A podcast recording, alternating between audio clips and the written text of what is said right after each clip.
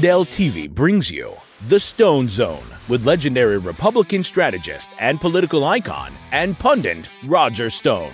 Stone has served as a senior campaign aide to three Republican presidents. He is a New York Times bestselling author and a longtime friend and advisor of President Donald Roger Trump. Stone. As an outspoken libertarian, Stone has appeared on thousands of broadcasts, spoken at countless venues, and lectured before the prestigious Oxford Political Union and the Cambridge Union Society. Due to his four plus decades in the political and cultural arena, Stone has become a pop culture icon. And now, here's your host, Roger Stone. Roger Stone, and you are back this Friday in the Stone Zone.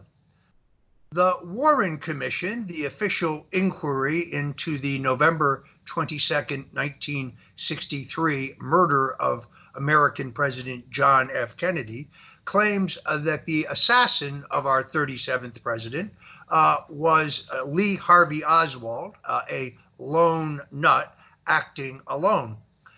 It is the claim of the Warren Commission that Oswald fired three shots, all from the window of the Texas School Book Depository building, uh, and that one of those three bullets uh, hit JFK from the back of the neck, exited from the front of his throat, and went on to strike Governor John Connally of Texas, who was riding in the presidential limousine with President Kennedy.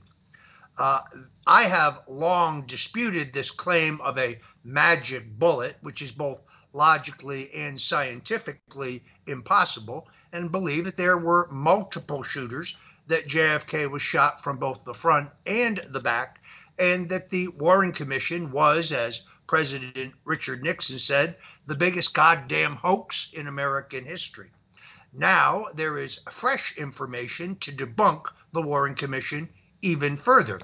In 1978, the House Select Committee on Assassinations, which, which was formed largely because the American people have never quite believed the narrative of the Warren Commission, appointed by President Lyndon Baines Johnson, but essentially positioned to rubber stamp a seven day investigation conducted by the FBI Director J. Edgar Hoover, who concluded within seven days that Lee Harvey Oswald was the man, that he acted alone, and that he had no Confederates and there was no conspiracy. In 1978, the House Select Committee on Assassinations final report held that there was indeed a conspiracy uh, and that organized crime was most likely involved, although they didn't name any names. It's important to note that the Central Intelligence Agency uh, completely stonewalled the House Assassination Select Committee, refusing to supply any witnesses, answer any questions, or supply any documents. That's why the final report of the committee, I think, is uh, only partially correct. Uh, joining me today to talk about the bombshell new revelations regarding the murder of President John F. Kennedy is Troy Smith, the editor at large at rare.usa.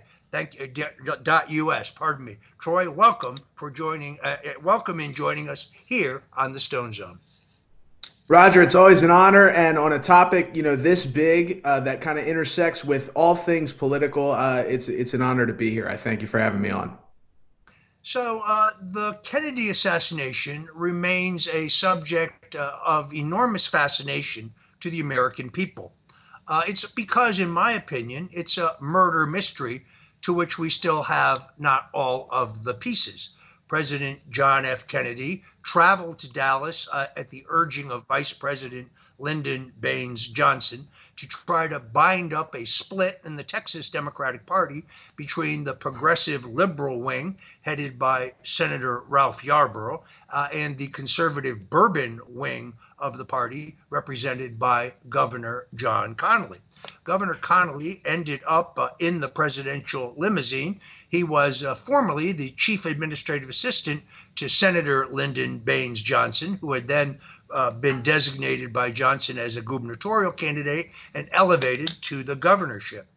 On the eve of the assassination, Johnson went to uh, JFK's hotel room in Fort Worth and suggested that the lineup for the motorcade be changed uh, and that Governor Connally be shifted to the vice presidential car, a Cadillac convertible known as the, the Queen Mary, uh, and that Senator Ralph Yarborough, the despised arch rival of LBJ, be shifted to the presidential death car. When Kennedy said that that would uh, essentially augur against the whole purpose of his trip to Dallas, Johnson stormed out of the room uh, in a fit of anger.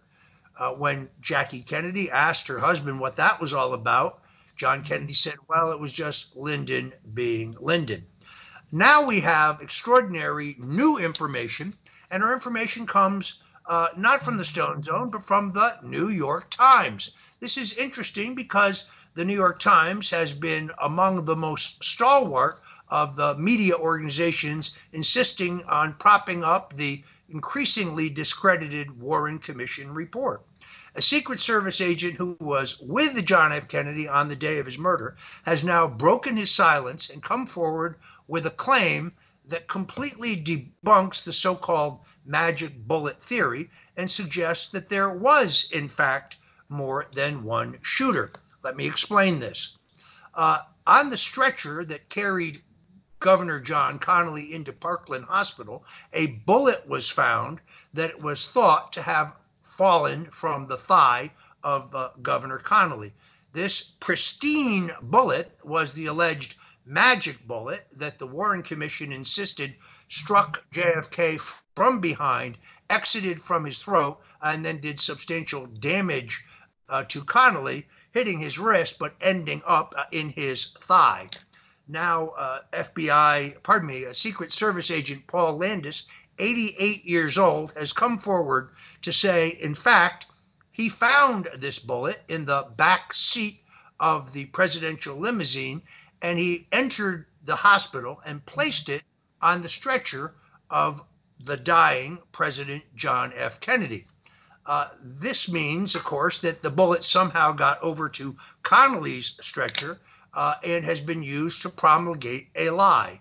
Uh, the government has always claimed that Oswald acted alone, that he shot from the sixth floor of the Texas School Book Depository building, uh, and uh, this shocking new revelation brings into question whether there was more than one shooter and whether there was, in fact, uh, a so called magic bullet. So, Troy, what do you make of all this?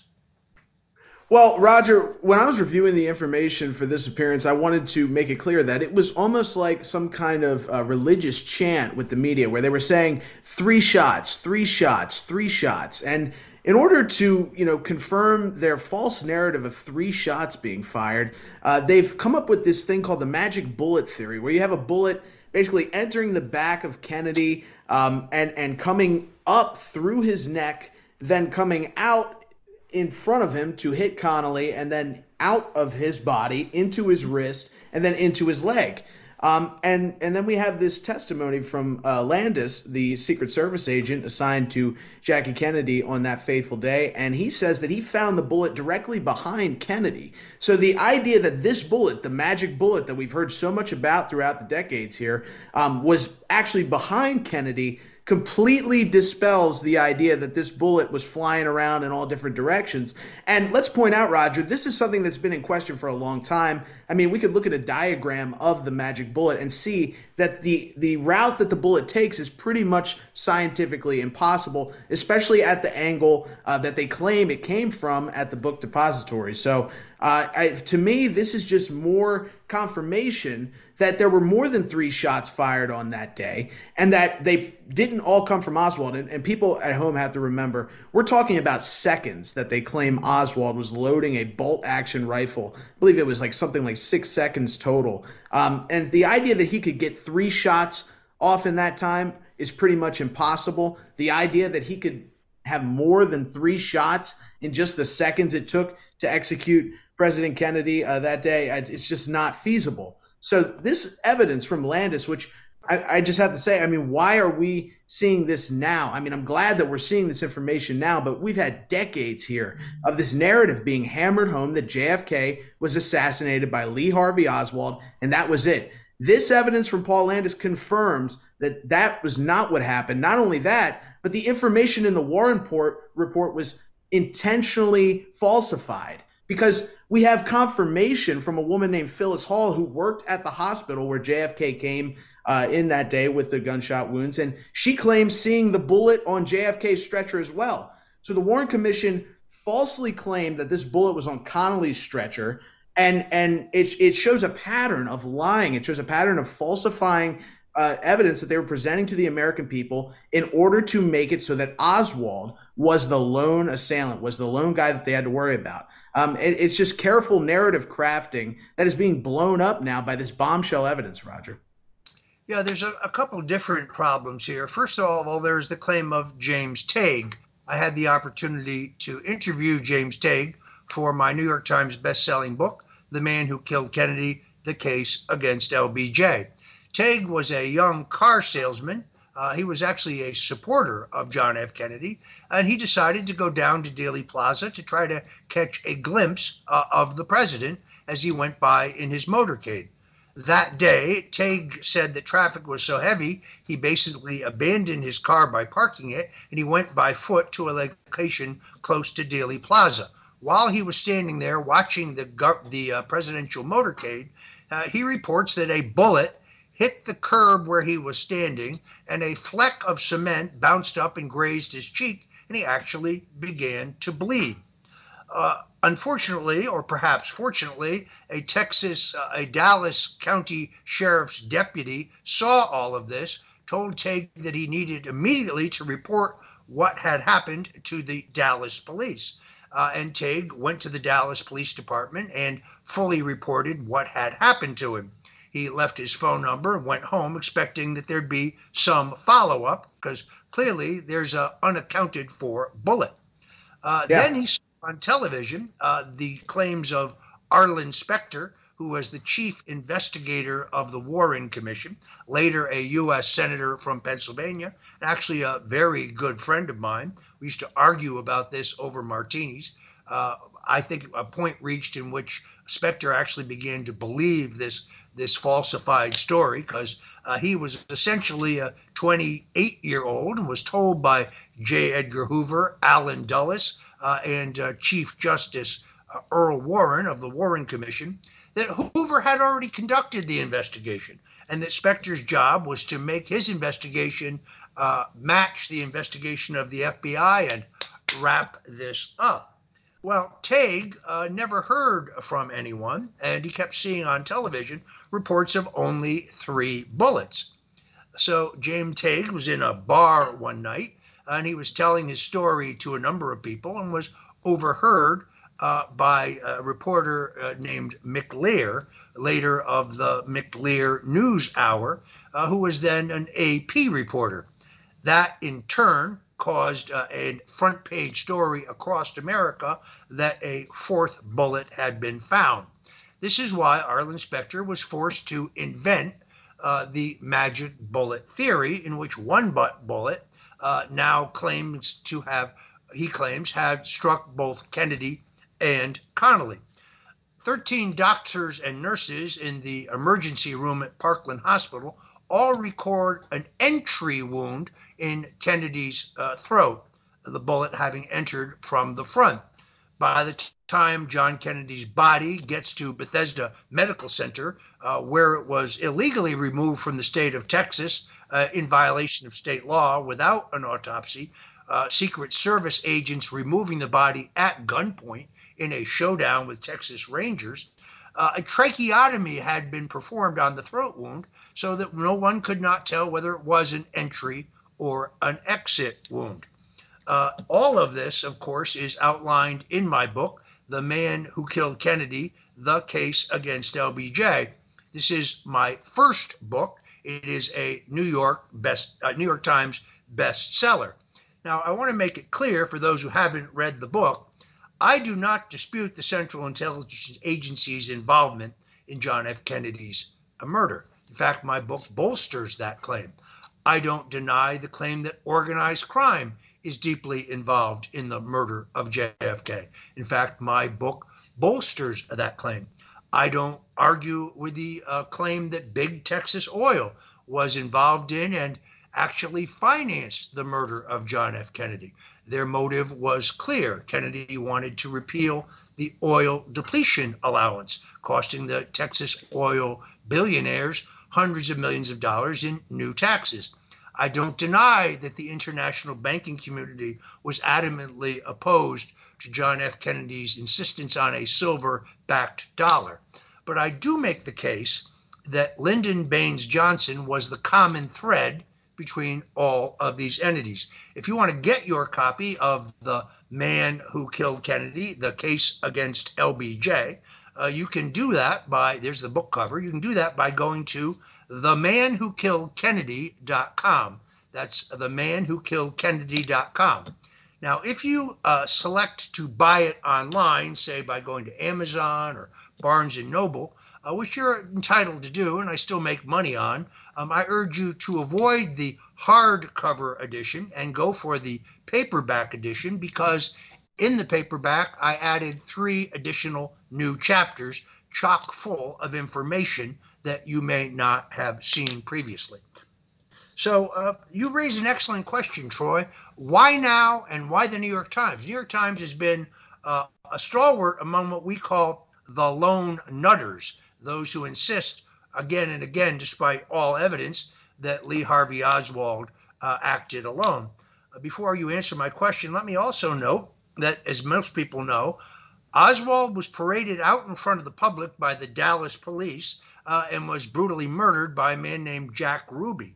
Ruby uh, owns the Carousel Club, or at least he's the front man. The Carousel Strip Club in uh, Dallas is actually owned by mob boss Carlos Marcello. Uh, Ruby had acted uh, and worked as a button man, that's a shooter, uh, for Carlos Marcello in Chicago, and actually run a casino for Marcello in Cuba. Yet the Warren Commission concludes that Jack Ruby had no known connections to organized crime. How about that? All right, Troy, why now do you think? Well, you know, Roger, I can't help but feel that we are at, you know, a similar point in our history where we have uh, President Donald Trump, who, you know, uh, has kind of been a crusader against government corruption and, and especially speaking out against the foreign wars and things of that nature. Um, and it's almost like the intelligence agencies have traded one shiny toy, the JFK assassination, for what they plan to do to President Donald Trump. And this is me warning everybody out there. I mean, when you look at what President Trump stands for, his policies and things of that nature, it's very comparable to JFK, in my opinion, in, in a lot of areas. And and when you look at who opposed these men, it's the same exact people. It's the same exact people with ties to LBJ, as Roger's talking about. It's the same people that are in our intelligence agencies. This is the deep state. This is what we've been talking about since 2016. This is, is exactly what we're talking about. So, you know, when I'm looking at this, I'm, I'm saying I think that things have ramped up so much with Trump. It's almost like the JFK thing is not as big a deal to these people anymore because they've moved on and they have new objectives. And those objectives, I believe, are stopping President Trump and those who, who support his policies. I mean, that's kind of as basic as I can make it. I think you're exactly right, Nose. I actually think this story may be a, a veiled warning to Donald Trump. I mean, this kind of shows you that our intelligence agencies and others in power are perfectly capable of murdering a president, and so far they have gotten away with it. Uh, I think bolstering uh, the people's suspicion about this has been have been the extraordinary revelations by Robert F. Kennedy Jr. Now, Robert Kennedy's given a number of excellent interviews in which he's analyzed uh, the murder of both his uncle, John F. Kennedy, uh, and his father, Senator Robert F. Kennedy, who was brutally murdered in 1968 on the night of his greatest political triumph, uh, the night he won the California Democratic presidential uh, primary. Uh, and uh, in the case of RFK Jr., uh, he has referenced a book by James Douglas called uh, JFK and the Unspeakable, which makes a very comprehensive case uh, that the Central Intelligence Agency is deeply involved in the murder of JFK. again, in my book, The Man Who Killed Kennedy, The Case Against LBJ, I, I don't deny or debunk that. In fact, I bolster it with a, quite a bit of information.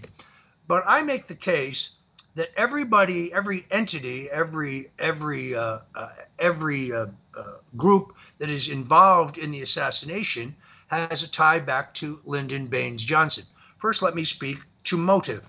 Uh, LBJ knew that as the sitting vice president, uh, he was under scrutiny by Attorney General Robert Kennedy in two of the largest uh, scandals, uh, corruption scandals of the day.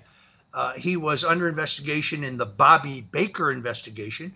Bobby Baker was the Secretary of the U.S. Senate, He was essentially Johnson's right hand man and his bag man. Baker would later go to jail for accepting bribes, but the man he was accepting them from uh, was never prosecuted. That would be LBJ. Uh, but Johnson was also under investigation in the Billie Sol Estes matter. Billie Sol Estes was a flamboyant Texas wheeler dealer, uh, deal maker, uh, and Johnson had arranged for Estes to get multi million dollar agricultural contracts for fertilizer tanks in Texas that, well, never really actually existed. Now, Robert Caro, who won a Pulitzer Prize for his multi volume biography of LBJ. Strangely enough, if you go to the index of those books, you'll find no reference whatsoever to Billie Sol Estes. Strange. It was a huge story, a much bigger story than the Bobby Baker scandal that was uh, widely covered in Caro's book. Why is this? I'll tell you why. Because after he emerged from prison and after Johnson's death, Billie Sol Estes went publicly and swore under oath that he had attended a meeting with Vice President Lyndon Johnson in which the murder of John F. Kennedy was plotted.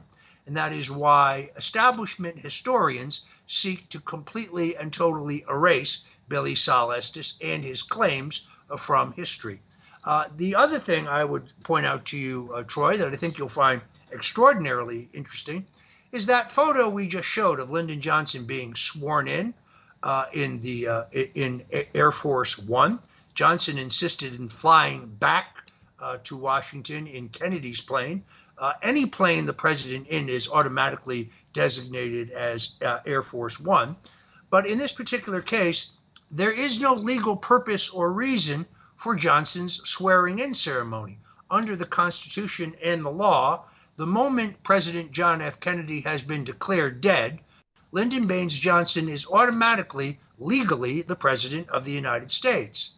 So Johnson stages this unnecessary swearing in, in which he insists that First Lady, former First Lady now, uh, Jacqueline Kennedy, whose dress is still smeared with her husband's blood, stand next to her in order to lend the Kennedy imprimatur uh, on the new presidency of Lyndon Baines Johnson.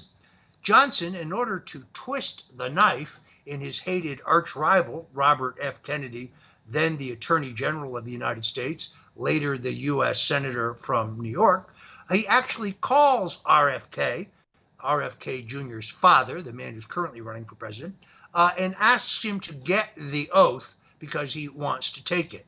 Robert Kennedy is well aware of the fact that no oath is required.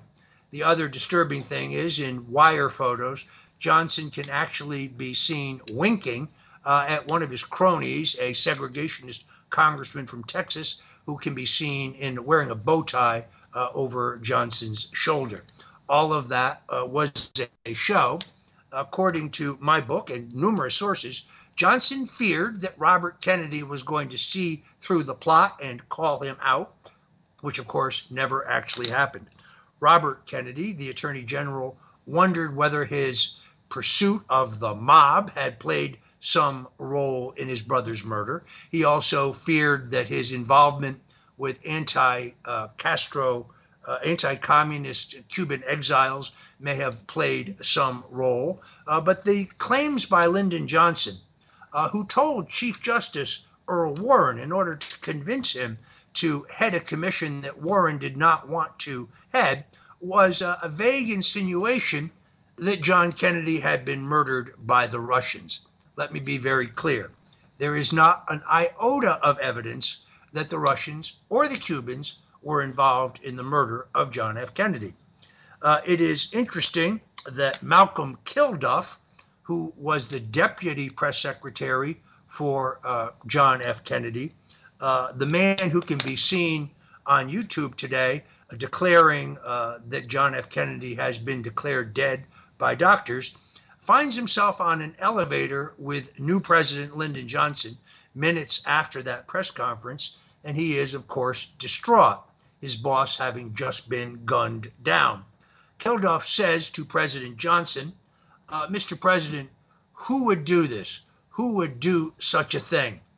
And Johnson says, It was a communist, son. Kilduff says to Johnson, A communist, sir? What kind of communist? It was a Russian communist, son. Now, this is odd because Lee Harvey Oswald has not yet been apprehended. So, how does President Lyndon Johnson know that John F. Kennedy was shot by a Russian communist? The whole thing smells a very bad. Troy, back to you. Oh, it does, Roger. And I think the point uh, that the American people need to understand here is when we're talking about the President of the United States, I mean, this is supposed to be the most powerful person in the United States government. And when you learn that this person is up for up for shooting, I mean, they shot the President of the United States and and there's no indication that they don't still have that ability. I mean, we're talking about 1964 versus today. Take a look at the federal budget compared to 1964 and today, and I'll give you an idea of how much more advanced these people are now than they were back then. Uh, if they can kill a sitting president, then they're the ones that are in control of this country, not the politicians. And I think that's kind of the big point to make here, Roger. Is you know this bullet, this story of this bullet being discovered behind Kennedy it completely confirms that Oswald was not the only shooter. There's no argument to be made in that regard anymore. It proves that there was a conspiracy. Multiple people conspired to kill the President of the United States. Now, you have kind of laid it out in your book there the CIA ties, the FBI ties. I happen to believe that the intelligence agencies were basically behind this, and that you had Lyndon Baines Johnson kind of acting as kind of like their puppet. It's like their representative. And I think it's important for the public to realize what happens after Kennedy gets killed too, with Vietnam and uh, especially the uh, Cold War that we're fighting against the Russians. I mean, that ramps up tremendously, tremendously after Kennedy's assassination. So it's like they used Kennedy and, and his death to launch this administration that did basically everything that the intelligence agencies wanted to, much like what we see today with Joe Biden. It, it, it's very comparable situation that we're seeing right now. So I think that you know we just have to be aware of the fact that these politicians, these people that we put into office, the assassination of John F. Kennedy shows us that those politicians are not the people in control. It's the deep state behind them that pulls the levers and understands exactly what's happening and and plots these things out. I mean, when you're talking about Lyndon Johnson knowing that Lee Harvey Oswald had ties to Russia and things like that beforehand and that he was a communist beforehand. I mean, you're talking about a plotted event, a staged uh, thing where the government kind of comes in and they they facilitate the outcome that they want so that they can push their narrative. And I think that maybe the reason we didn't see this kind of evidence revealed maybe, you know, in the last 60 years is because they would kill anybody who stepped stood against them. And and and maybe just maybe we've gone far enough into the future where those people, those ruthless people, are not in control of the government anymore. It's, it's a new crop. So the game changes, it, it shifts, the, the, the line moves. That's kind of what, what I'm seeing here. Yeah, there's a couple of other key factors here that I think need to be put forward. First of all, Lee Harvey Oswald uh, has no nitrate burns on his chest or his arms or his hands. So it is alleged on this day that he files uh, fires a leaky uh, military Italian military carbine that he's purchased for $29 by mail order. Uh, yet he has no powder burns on him, thus proving that when he says, uh, as he's being pulled out into public, um, I never shot any, I didn't shoot anybody. I'm a patsy. This is what he says shortly before he is murdered uh, by Jack Ruby. Why the Dallas police would even uh, expose Oswald in this way leads one to believe that it was Ruby's job to silence Oswald before Oswald could go to trial. Uh, there you see Jack Ruby uh, shooting Lee Harvey Oswald. Uh, this was seen on national television and it shocked uh, the nation. I think you're right, Troy, particularly when you take into consideration the question of all these classified documents. So in 1978, the Congress passed uh, the JFK Assassination Records Act, uh, which held that in 2017, unless the President of the United States lodged some objection, all of the government's classified documents regarding the Kennedy assassination would be declassified. That meant it was up to President Donald Trump as to whether these documents would see the light of day. I spoke to President Trump in early 2017 and I asked him what his decision would be. Uh, and strangely, he was unaware of the fact that this due date was coming up quickly. I spoke to him subsequently and he told me I was right and that he had not yet made a decision as to what to do, but he was leaning towards declassifying all of this material. He asked me to make the case in favor of declassification if I supported it. I strongly supported it, having written this book. Uh, and I told him, look, uh, there, the argument against this will be that your declassification of these documents will expose the sources and methods of the U.S. government, specifically of our intelligence agencies. Well, the sources part is ridiculous. It's been 60 years. There's nobody yet alive who was involved uh, in the murder of John F. Kennedy. And in terms of their methods, well, if the elements of the U.S. government were involved in the assassination of an American president, I think we need to know that. In the end, Donald Trump would declassify about 80% of the documents that were up for declassification and held back 20% of the documents uh, over the because of the vehement objections of CIA Director Mike Pompeo. Uh, I think this is a decision today that President Trump probably regrets because he has subsequently announced if he returns to the White House, he will declassify all of these documents because it's time for the American people to know the truth. Fast forward to the administration of Joe Biden.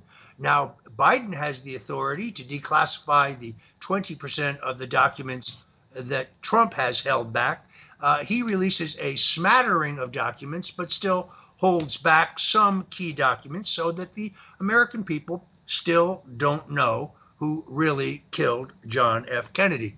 Uh, it is a very tangled web, uh, but I think, Troy, your analysis is right on the money. What this proves is we have uh, an unelected elite in our government, a permanent elite President Dwight Eisenhower called them the military industrial complex, uh, but today we call them the deep state.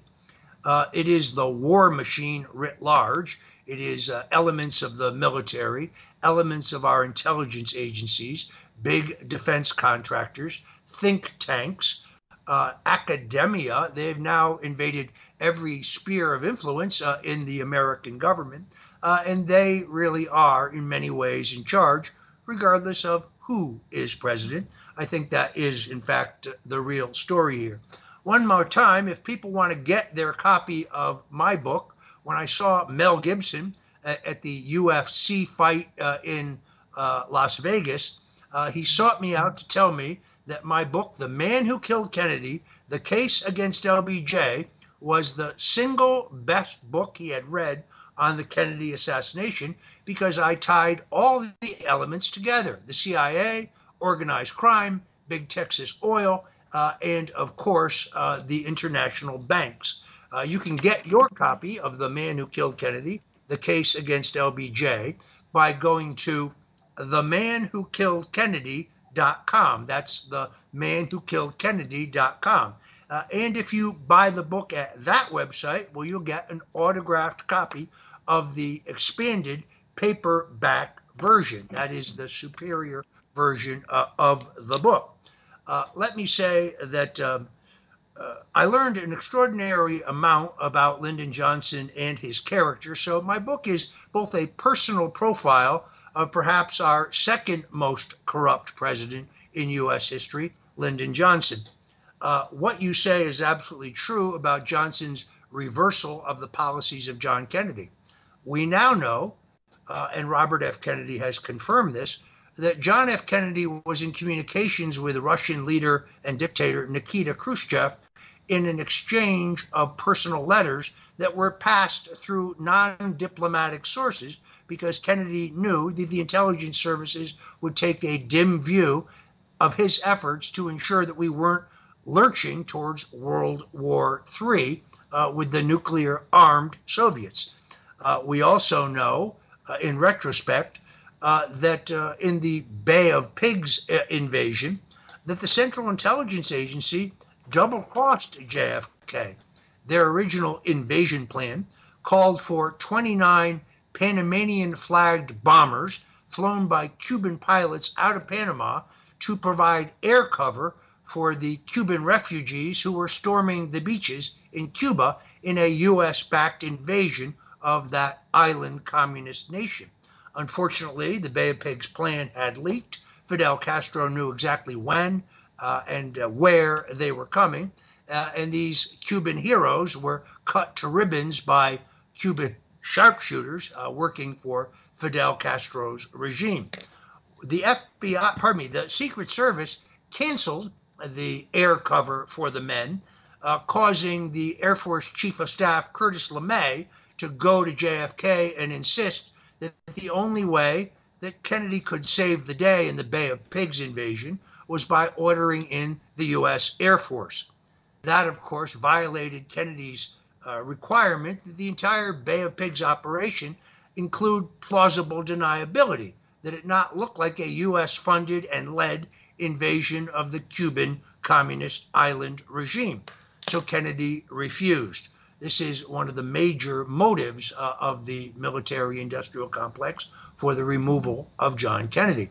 We also know that in the Cuban Missile Crisis, Kennedy was angry because of a complete failure of intelligence. So he and his attorney general brother learned that the Cubans, uh, pardon me, the Russians had mounted missiles aimed at the United States and Cuba in a shocking surprise. And then, despite the narrative put forward by Hollywood uh, and the Camelot myth makers that John and Robert Kennedy bravely faced down Nikita Khrushchev, who removed the missiles in a showdown, well, that's not actually true. Uh, for 40 years, those in the deep state, those in the intelligence agencies, have known that Robert and John Kennedy made a secret deal with Khrushchev to remove our NATO missiles from Cuba, uh, pardon me, from Turkey uh, and Italy, changing the balance of power uh, in the European theater. But that was a classified secret for more than 40 years. Uh, speaks again to the motives of the deep state in the takedown of John F. Kennedy. All right, uh, we have to wrap this segment up. I want to thank Troy Smith of Rare.us for joining us in uh, what I hope has been a revelatory session regarding the deep questions that still remain regarding the assassination of John F. Kennedy and the impact of this bombshell new information which seems to prove once and for all that the narrative of a lone gunman shooting from behind John F. Kennedy, hitting him from behind, has now been debunked not only by a veteran Secret Service agent, but also by a, uh, a nurse, Phyllis Hall, who worked in Parkland Hospital, who saw the pristine bullet uh, that Paul Landis, Secret Service agent, actually placed on the stretcher of John F. Kennedy, a bullet that would end up on Governor John Connally's stretcher uh, and give rise to the entire fake magic bullet narrative. Troy Smith of Rare.us, thank you so much for joining us here on the Stone Zone. Thank you, Roger. And I just want to say to your audience, real quickly, uh, just for added context here, I want them to go out and check out Richard Nixon's memoirs because several times in his memoirs, he talks about the same people that we're speaking of, deep staters, that were preventing him from getting uh, certain information, preventing certain things from happening. So there's a continuation here. And Roger, it's an honor to talk about this with you. Thank you very much for having me on. Uh, thank you, Troy. You make an excellent case. Uh, Nixon always believed that the Warren Commission was a hoax. He said so both to me and to his young aide, Patrick J. Buchanan. And upon becoming president, he demanded that the CIA hand over all the classified docu- documents to the White House counsel's office. The CIA stonewalled that request, adding to the deep suspicion of the Central Intelligence Agency by President Nixon. Fast forward to the Watergate break in. Of the eight Watergate burglars, four of them are still on the active payroll of the Central Intelligence Agency. Which four? The exact same four who just happened to be on the ground in Dealey Plaza on November 22nd, 1963, including uh, E. Howard Hunt, the notorious CIA operative. So uh, this uh, story is to be continued. You're right. There is a direct line between those who murdered John F. Kennedy in a bloody coup, those who removed Richard Nixon because he threatened the power of the Central Intelligence Agency and the National Security Agency, uh, those who tried to take out President Ronald Reagan in the Iran Contra scandal, because I am convinced that Reagan was kept in the dark by the machinations of the CIA, Colonel Oliver North, and Vice President George H.W. Bush. I also believe the assassination attempt uh, on Ronald Reagan uh, has ties directly to the Bush crime family. You can read my book, The Bush Crime Family, that makes that documented case. And of course, these are the same entities, the same elements of government who were behind the Russian collusion hoax, who were behind the two attempted impeachments of Donald Trump, and today who seek to vilify and crucify him for exercising his First Amendment rights to question the outcome of what looks to me to be a very, very suspicious presidential election. Troy Smith of Rare.us, thank you so much for joining us in the Stone Zone. Thank you, sir. All right, folks, uh, that was a, a, great segment. We tried to jam quite a bit in there. Uh, this these new revelations by Paul Landis are in the New York Times, very well covered by the UK Daily Mail as well.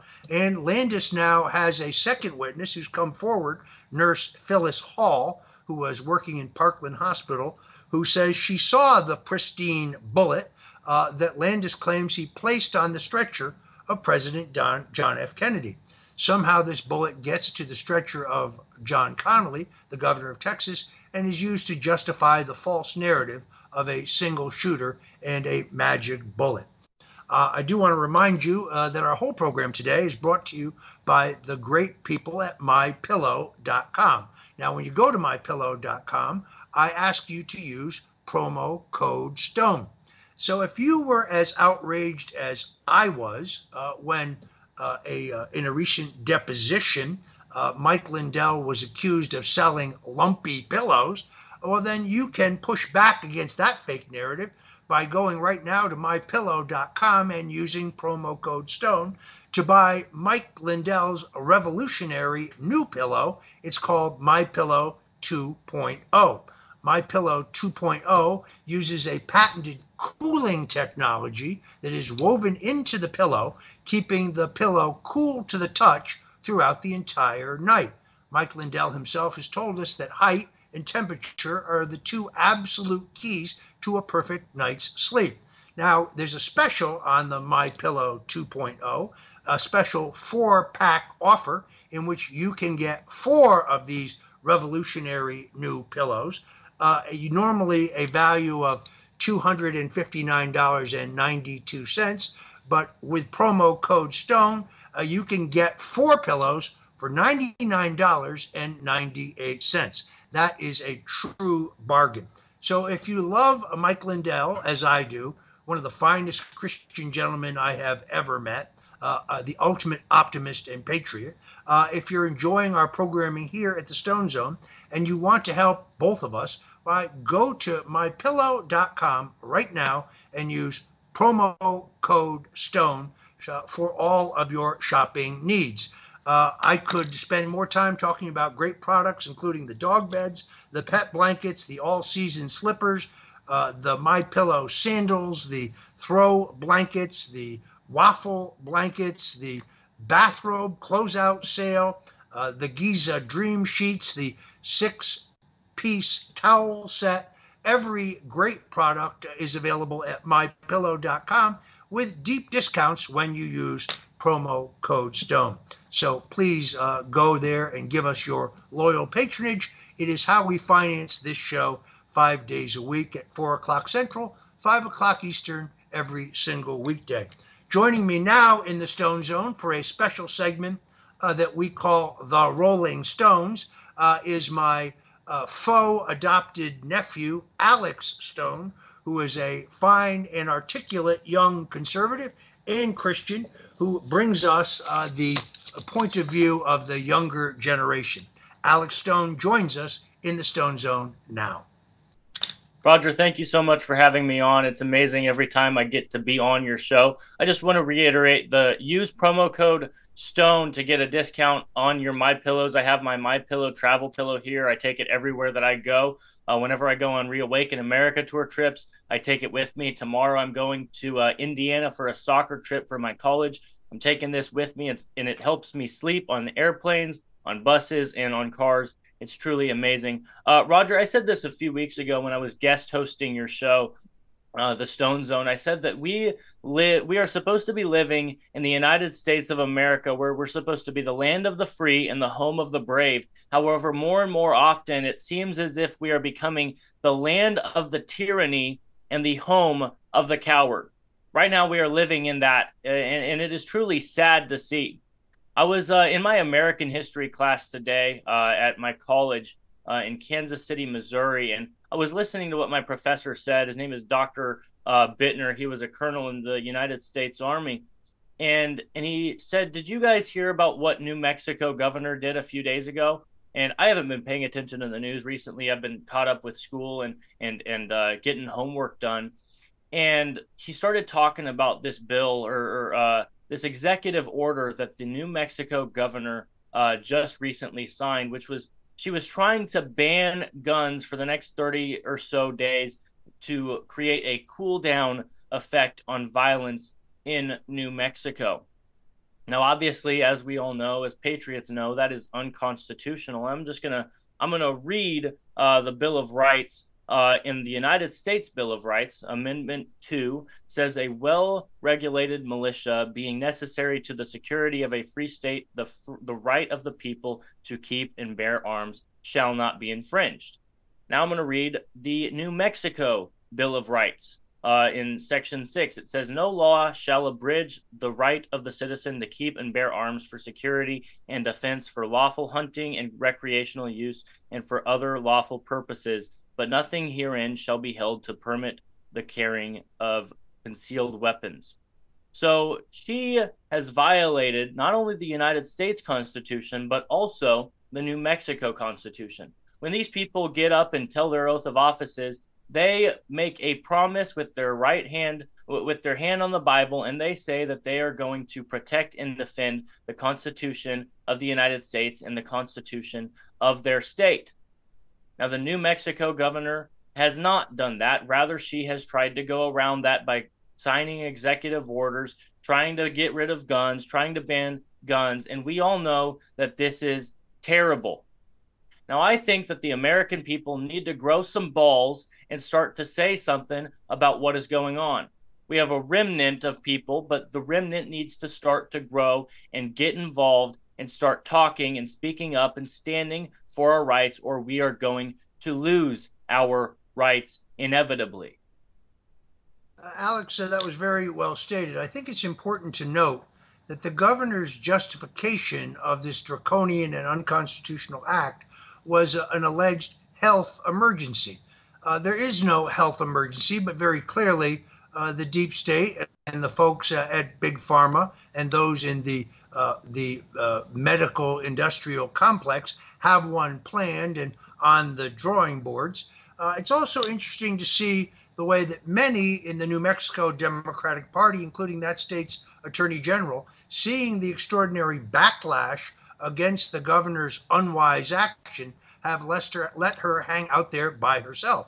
Uh, the county sheriff in uh, the state capital says that he will not enforce the unconstitutional order.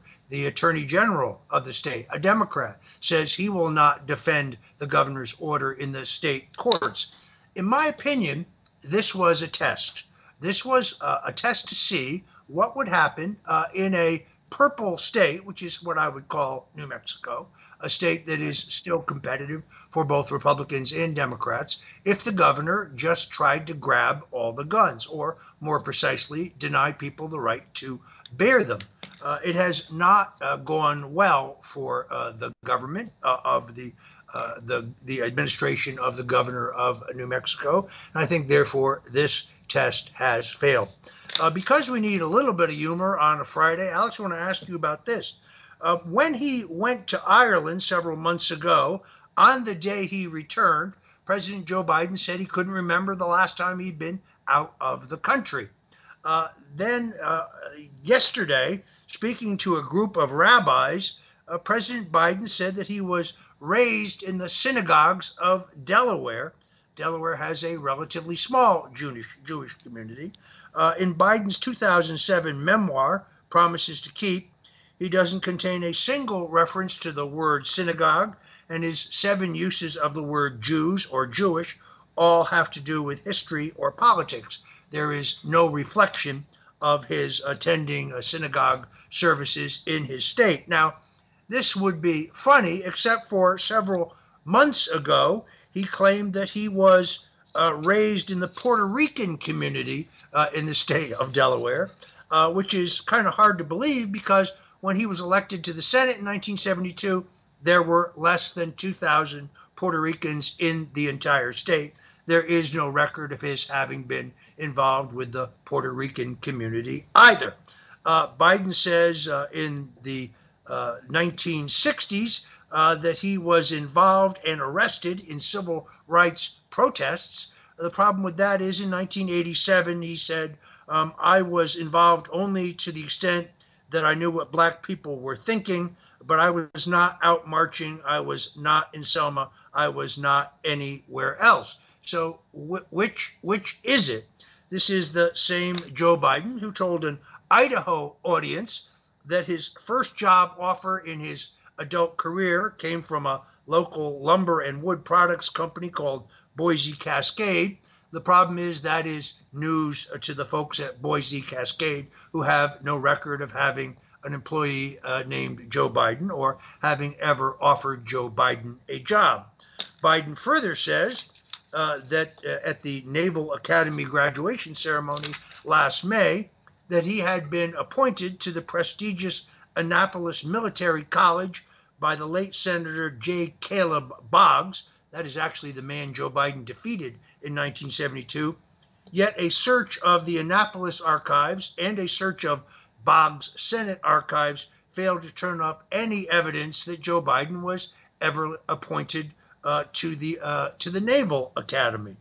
Last month, while discussing wildfire devastation in Hawaii, uh, Biden says that his Delaware home almost collapsed from a small kitchen fire almost two decades ago after telling survivors one week prior to that that firefighters ran into the flames to rescue First Lady Jill Biden. At a fire prevention summit in, in October, he claimed, We almost lost a couple of firefighters prompting the local fire department in Wilmington to release a statement calling the kitchen blaze small and insignificant.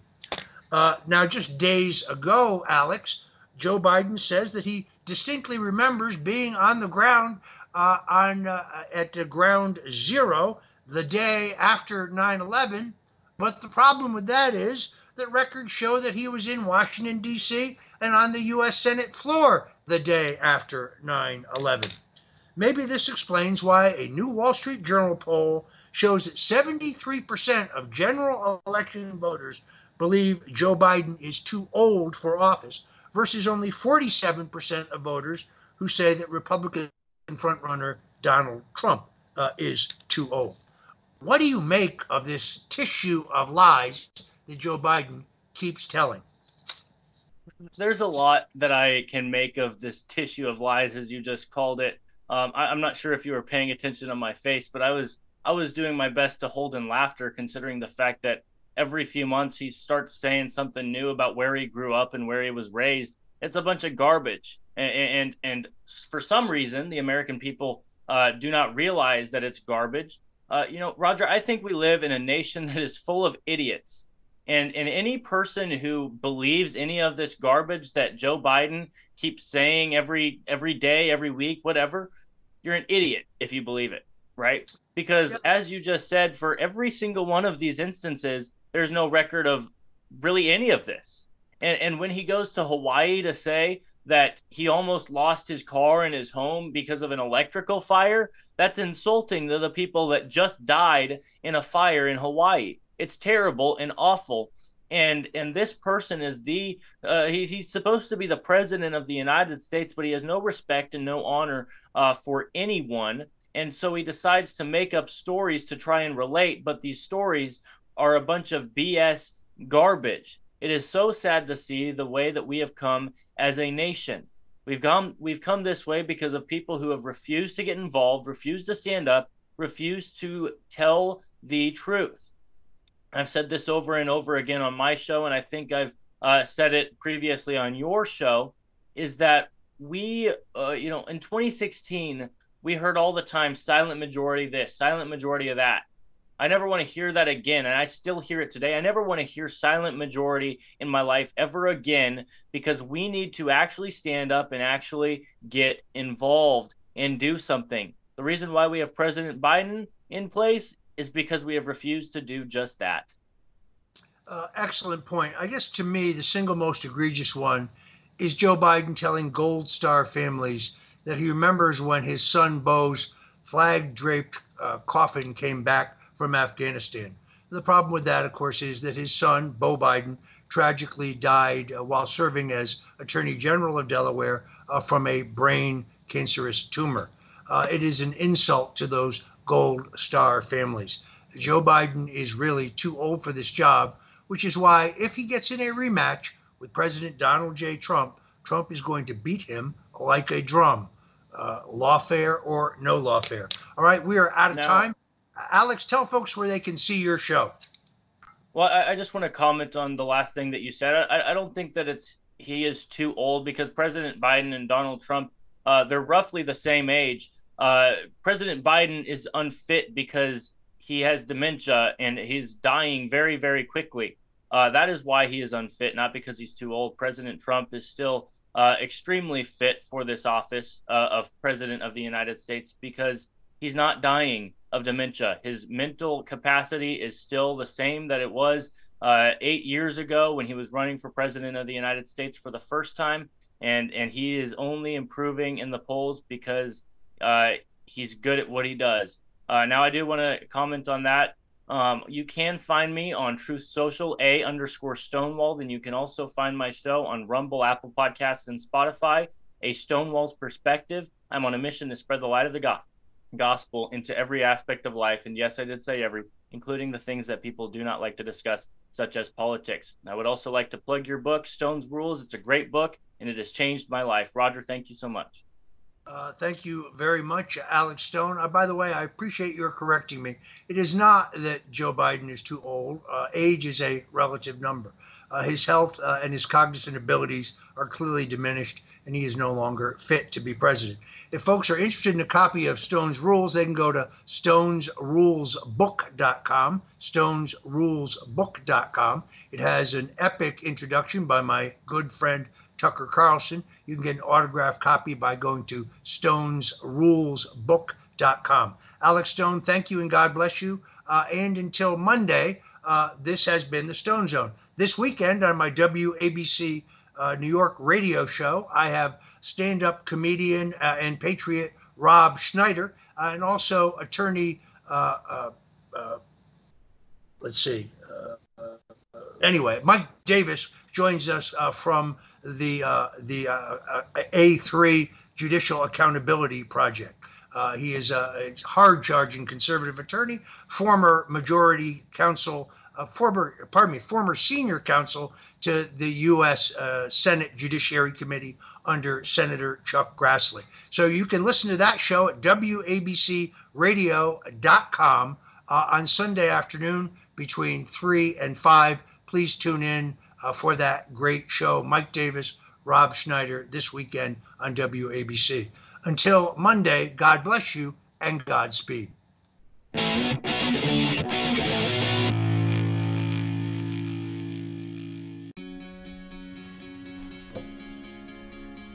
Looks like you've been sleeping well. Megan, he's back. The My Pillow guy. And you're looking good. Still feeling good. Well, just when you thought it couldn't get any better, we've got the best pillow ever, My Pillow 2.0. Wow, it's so soft and smooth. It's cool to the touch. How did you do that? Well, we took My Pillow's patented fill and combined it with this new technology that we didn't have back then when I invented My Pillow to bring you the best pillow in history, My Pillow 2.0. Just like all of you, I never imagined that My Pillow could get any better. That's why I haven't changed it in nearly 20 years. Then I heard about a revolutionary new technology and I knew I had to bring it to you all. My Pillow 2.0 is truly the next generation of My Pillow. The My Pillow 2.0 is cooler and softer than the last My Pillow. It is so comfortable to sleep on at night. I look forward to going to bed and I wake up well rested in the morning. Sleep is all about temperature and height. My Pillow 2.0's patented adjustable fill is going to give you the exact individual support you need from your head to your bed. And now here's where it gets even better. We've all experienced those temperature related sleep interruptions where you get too hot, you toss and turn, you flip your pillow over to the cool side. Well, all that's gone with my brand new My Pillow 2.0 cooling fabric that's made with temperature regulating thread. The best sleep just got even better. Whether you have a My Pillow or not, you need to get the brand new My Pillow 2.0. Call or go to mypillow.com now. Use your promo code, and for a limited time, when you buy one, you'll get a second one absolutely free. You're sleeping even better. And cooler, too. And you're looking good. Feeling good. I knew you would. Visit mypillow.com.